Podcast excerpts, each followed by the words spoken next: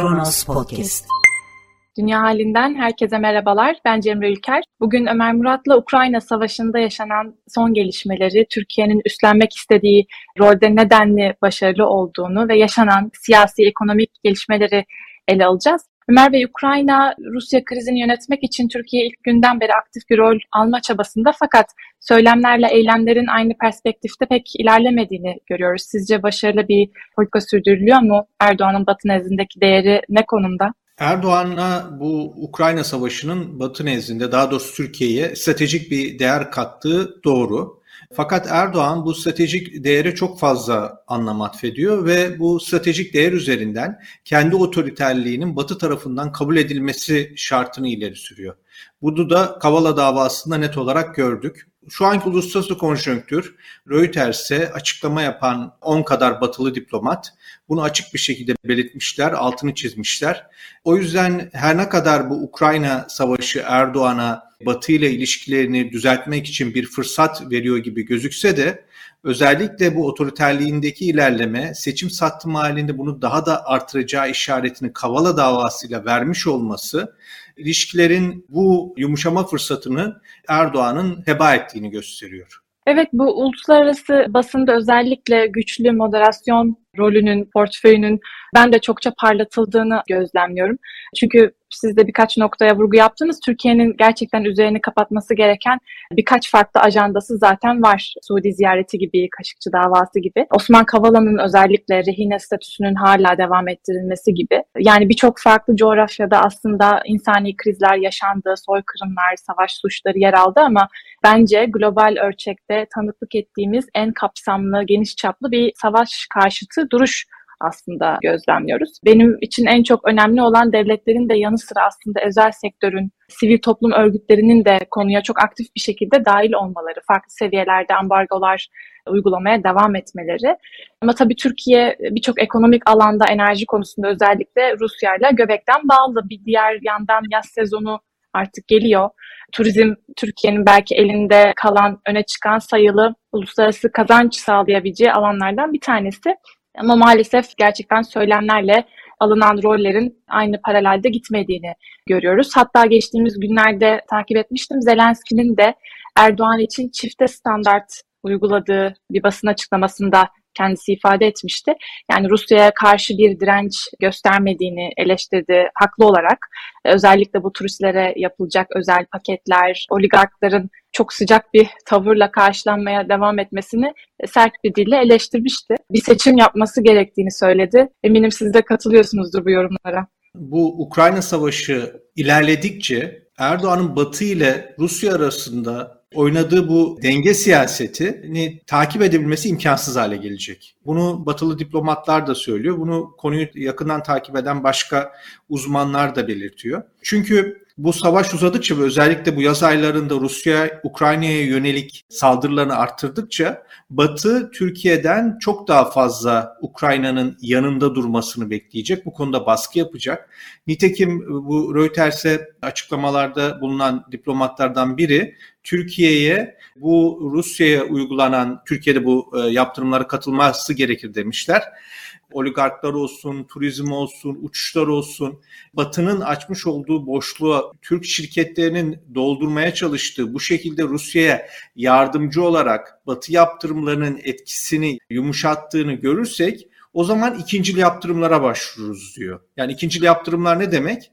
Sadece Rus şirketlerine değil, Rus şirketlerine yaptırımları delmesi için yardımcı olan diğer ülke şirketlerine burada da Türk şirketlerini yaptırım kapsamını alabileceklerini söylemiş. Bunu da Ankara ile paylaştıklarını söylemiş. Bu da bize yani bu siyaseti e, uygulamanın çok kolay olmadığını söylüyor. Bakın şimdi şöyle bir durum söz konusu.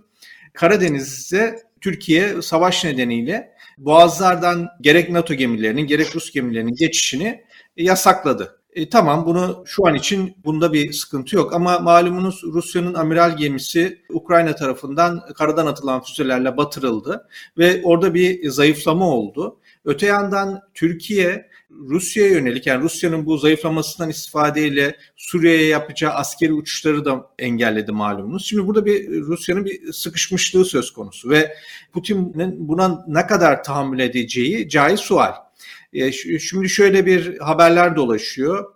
Bu 9 Mayıs'ta bu Rusya'daki zafer günü sırasında Putin'in hem iç kamuoyunu böyle bir etrafında kenetlemek, canlandırmak, savaşa yönelik yeni bir hava estirmek, seferberlik ilan etmek için resmen savaş ilan edeceği e, bildiriliyor. Bugüne kadar malumunuz Rusya resmen savaş ilan etmedi. Bunu işte özel operasyon gibi bir ad altında yürütüyor. Putin e, savaş ilan ettikten sonra bir noktada savaşın bittiğini de ilan edebilir. Ne bileyim 3 ay sonra, 4 ay sonra ve bittiğini ilan ettikten sonra ya savaş bitti. Montreux Sözleşmesi'ne göre savaş halinde siz ancak buraları kapatabilirsiniz. Burayı aç baskısında bulunabilir.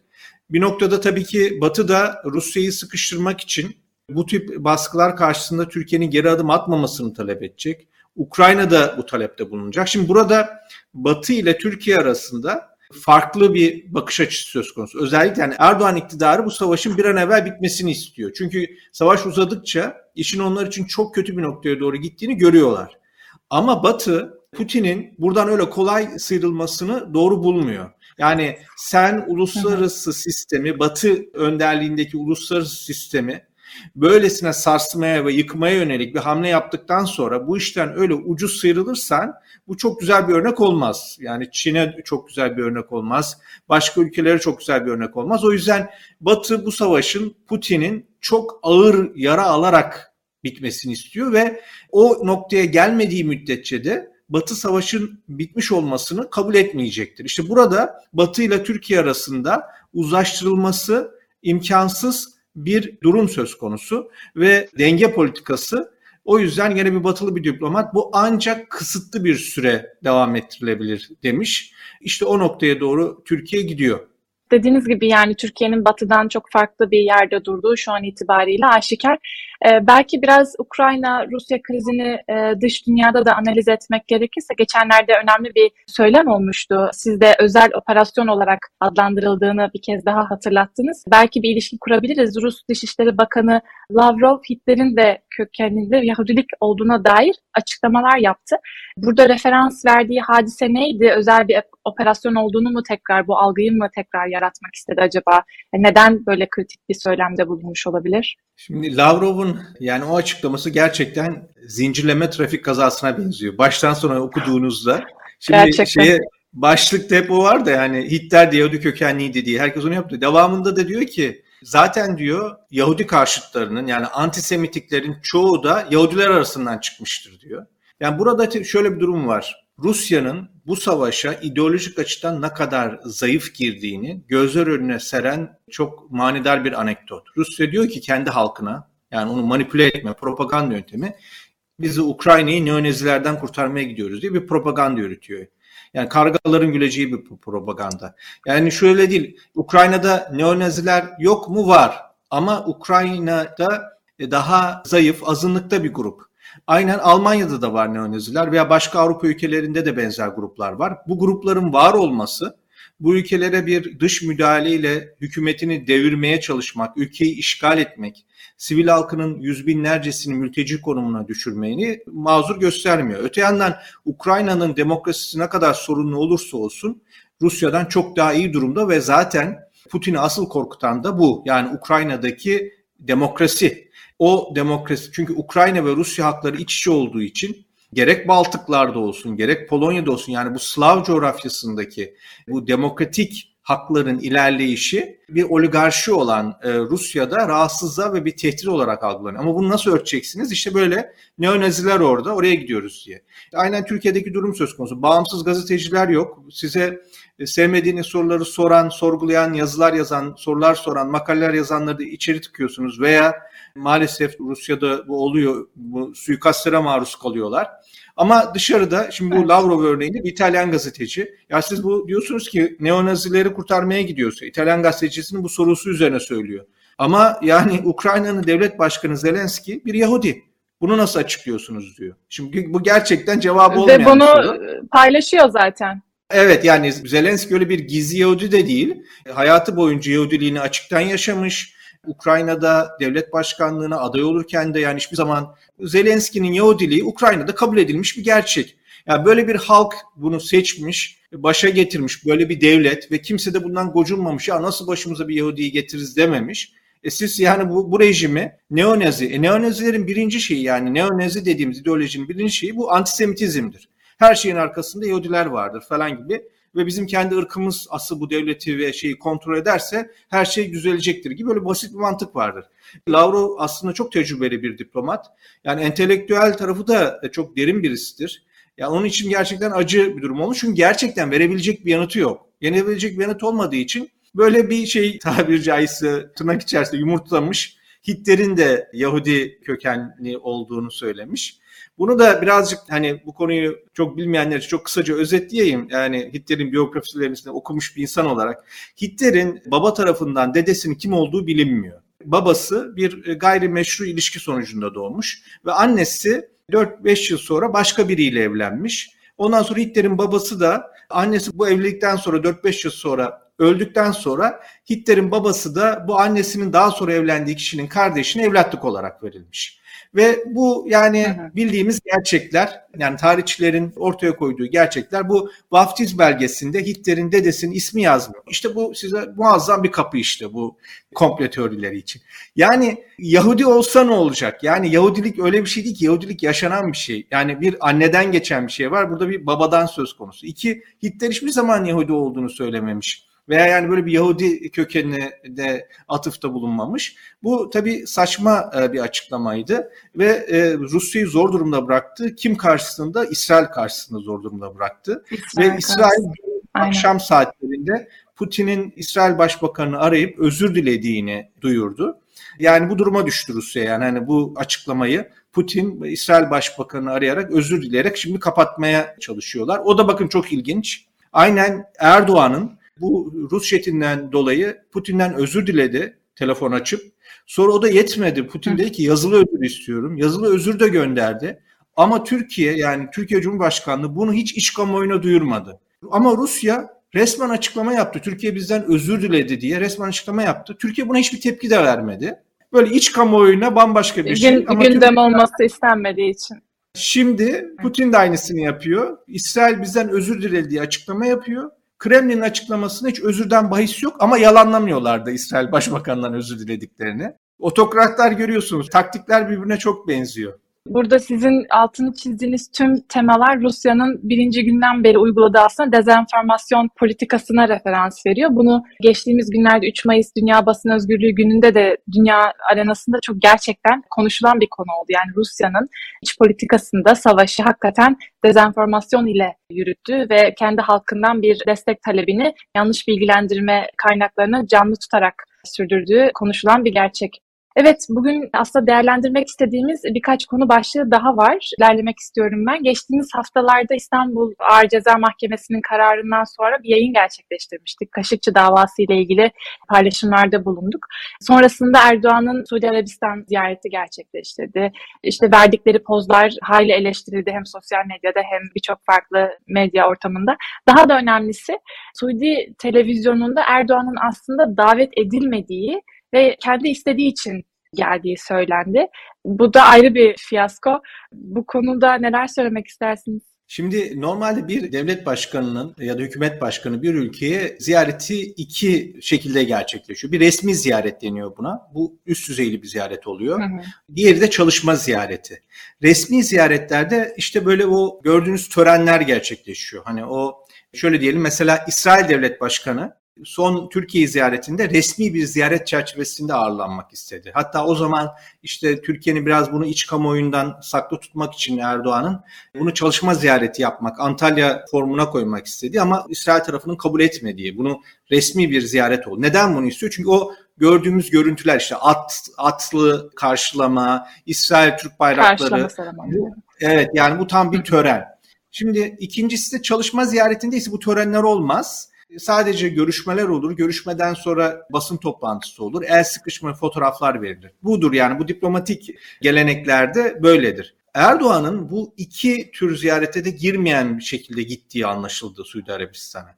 Anlaşılan Suudiler Erdoğan'a ne resmi ziyaret için ne çalışma ziyaret için davet göndermemişler. Erdoğan da illa gitmek için ya ben işte Ramazan'ın son 10 günü orada umre ziyareti gerçekleştirmek istiyorum demiş. Onun üzerine Suudiler e, bunu kabul etmişler. Yani burada şunu görüyoruz. Suudi tarafı bu ziyaretin tamamen Erdoğan'ın isteğiyle, arzusuyla gerçekleştiğini vurgulamak için ellerinden gelen her şeyi yaptılar ve gerek kendi kamuoyuna ve gerek geniş Arap kamuoyuna şu mesajı verdiler.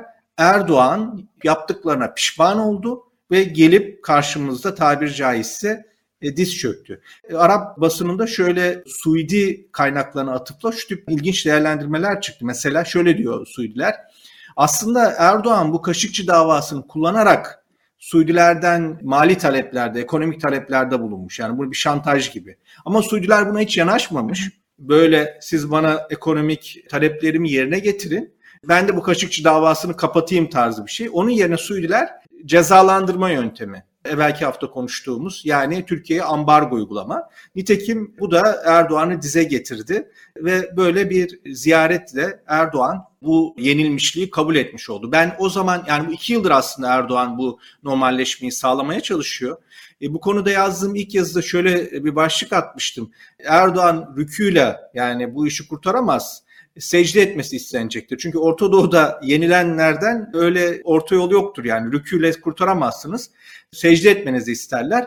Birazcık bu öyle oldu. Gerçekten Erdoğan'ın ayrılmasından sonra Suudi Devlet Televizyonu'nun hani davet edilmedi kendi isteğiyle geldi gibi şeklinde bir yayın yapması maalesef Türkiye'nin itibarı açısından da oldukça kötüdür. Zaten yani geçtiğimiz haftadaki davada biraz eliyle teslim etmiş oldu aslında Kaşıkçı davasının Türkiye ayağının son bulması. Üzerine gerçekleşen bu zoraki ziyaret diyebiliriz. Dediğiniz gibi hayli kötü bir imaj çizmiş oldu. Tabii gündem çok çok hızlı ilerliyor. Bu Suudi Arabistan ziyaretinin yanı sıra Gezi davası da aslında bizim detaylıca ele aldığımız bir gündemde ama yeni gelişmeler oldu. Ee, batılı diplomatların, uluslararası kurumların e, reaksiyonları devam ediyor. Bugün de Avrupa Parlamentosu'nda bir karar onaylandı. Bir tepki kararı. Türkiye'nin AB sürecini bilinçli bir şekilde zora soktuğunu ifade etti üyeler. Bu konudaki tepkileri nasıl değerlendirmek gerekir? Avrupa Parlamentosu'ndaki grubu bulunan hemen hemen tüm gruplar yani neredeyse belli başlı tüm Hristiyan demokratlar, sosyal demokratlar, yeşiller, liberaller, sol grup hepsi birden ortak karar tasarısı sundular ve bu ezici bir çoğunlukla kabul edildi. Kavala kararı Erdoğan'ın e, Batı'yla seçimlerden önce bir uzlaşmaya varabilme ihtimalini heba etmesidir. Ve bunu gerçekten çok aymaz bir e, şekilde yaptı. Çünkü Batı zaten Ukrayna Savaşı yüzünden Erdoğan'la böyle bir yumuşamaya hazırlanıyordu. Yani Türkiye'nin stratejik değeri çünkü artmıştı. Yani şimdi tam seçimlere 13 ay kaldı. Ve e, anketlerde Erdoğan'ın durumu kötü ve giderek kötüye gidiyor. Malumunuz işte dün açıklanan işte enflasyon verilerine göre yüzde 69 ve gerçeğinin bunun iki katı olduğu belirtiliyor. Resmi rakam bile 1997'den bu yana en yüksek enflasyon rakamı. Erdoğan kan kaybediyor. Bu anketlere de yansıyor. Şimdi böyle bir ortamda Batı'yla da durmadan böyle Batı karşıtı bir söylem yapan, Batı ile hep ilişkilerini zora sokan bir Erdoğan'a bu seçim satım halinde rahatlatacak ekonomik, ticari anlaşmaları yapmanın ne derece doğru olacağı zaten böyle batıda bir soru işaretiydi. Yani mesela gümrük birliğinin güncellenmesi. Ama bir yandan da şimdi Rusya ile yaka paça olmuşlar. Türkiye'yi daha fazla yanlarına çekmeyi de önemsiyorlar. Şimdi böyle bir durumda aslında Erdoğan'a bir fırsat penceresi açılmıştı. Ama Erdoğan bu Kavala kararıyla bunu değerlendiremedi. Bir, bir batılı diplomat Erdoğan'a her konuda güvenemeyeceğimizi yeniden gördük diyor. Bir başkası olabilecek en kötü senaryoydu diyor bu Kavala ve Gezi kararları için. E, şimdi bunun böyle bir etkisi oldu ve bu Erdoğan'ın bunu çok doğru okuyabildiğini de açıkçası zannetmiyorum ve Türkiye'de şu an dış politika ve ekonomi iç içe bir durumda. Çünkü Türkiye'nin ithalat ve ihracatının en fazla yaptığı en önemli ticari ortakları AB ülkeleri. Bunun yanına bir de ABD'yi eklediğinizde çünkü şu an beraber hareket ediyorlar. Özellikle Rusya meselesinden dolayı. Yani Türkiye ekonomisinde bir düzelme yaşanacaksa yani Erdoğan rejiminin basiretsizlikle ve yolsuzlukla atmış olduğu adımlar yüzünden çok ağır bir ekonomik buhrana düşen Türkiye'nin bir e, ekonomisinde bir düzelme yaşanacaksa bu ancak batıyla bir yumuşama bir düzelmeyle olur. Oradan gelecek yardımlarla olur. E, oradan o esecek bir olumlu havanın yatırımlara yansımasıyla olur. Şu anda böyle bir zeminin ortadan kalktığını görüyoruz. Evet yani birbirini gerçekten doğrudan etkileyen birçok farklı gelişme yaşanıyor. Hem siyasi arenalarda hem ekonomik e, bazda. Siz de enflasyondan aslında bahsettiniz. Belki e, bugünkü yayınımızı sonlandırmadan muhakkak ele almamız gereken bir başka konu. Amerikan Merkez Bankası'nın e, yaptığı e, tarihi artışlar, faiz artışları muhakkak Türk ekonomisini de birçok yönden etkileyecek. Amerika'da da aslında aynı dalgalanmalar söz konusu. Yani aylık enflasyon Mart ayında 8,5'a çıktı. 1981 yılından beri not edilen en gerçekten yüksek artış bu. Tabii birçok farklı neden var bunun arkasında. FED de aynı şeyi söyledi. Savaşın olması, özellikle Çin'in uyguladığı Covid uygulamaları şu anda biliyorsunuz gemiler duran bir şekilde bekliyor. Gerçekten farklı ekonomik dalgalanmalara sebep olan hadiseler bunlar ama Türkiye ekonomisinde de muhakkak zaten kötü durumda ama bir vurgun Tabii. yiyecek gibi sanki. Evvelki haftalarda Wall Street Journal'da önemli bir analiz yayınlanmıştı. Orada şu belirtiliyordu. FED ne zaman faiz artışlarına gitmişse, o sürece başlamışsa yükselen piyasalarda ya da işte gelişmekte olan ülkelerde, buna işte Türkiye, Güney Afrika, Brezilya gibi ülkeler, Arjantin gibi ülkeler buralarda her zaman krizleri tetiklemiş. Ve bu analizi acaba şimdi öyle mi olur? Yani tekrar şimdi FED e, bir uzunca bir süre bu faizleri artacak. Neden? Çünkü işte yatırımlar güvenli limana doğru kayıyor. Faizler yükselince de işte sıcak para e, Amerika'ya doğru, Avrupa'ya doğru kayıyor. Çünkü orada da faiz artırımları e, olacak şimdi. E, acaba yine bunlar yaşanır mı sorusunda ve bu hangi ülkelerde olur da yatırımcıların iki tane ülkede bu Fed'in faiz artırımları sonucu kriz beklediklerini o ve buna göre adımlarını attıklarını yani o ülkelerin işte bonolarına yatırım yapmaktan kaçındıklarını söylüyor. Bu ülkelerden biri Türkiye, diğeri Arjantin. O yüzden şimdi şöyle bakın bir dehşet senaryosu var önümüzde. 13 aylık seçim var. E, dış politikada bir tıkanıklık, bir çıkmaz söz konusu batıyla. Ekonomik kriz giderek büyüyor. Ekonomik açıdan uluslararası konjonktürde de Türkiye'yi önümüzdeki dönemde rahatlatacak bir durumun da olmadığı görülüyor ve Erdoğan'ın da tüm bu krizi yönetebilecek siyasi reflekslerinin zayıfladığı ve e, bundan dolayı da içeride muhalefeti bastırmak için daha otoriter e, yöntemlere başvurabileceği yani bu İngilizce tabirle mükemmel e, fırtınanın oluşması için tüm öğelerin hazır olduğu bir döneme doğru ilerliyor Türkiye.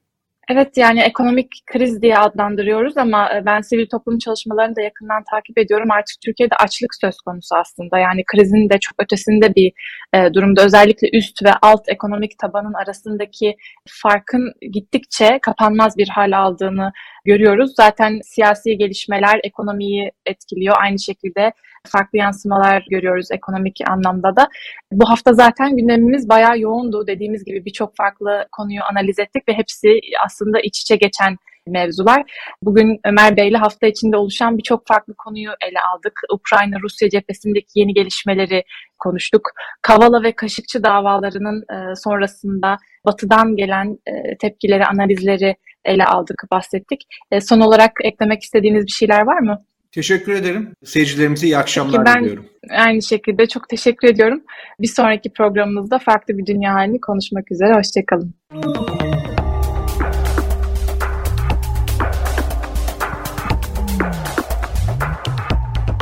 Kronos Podcast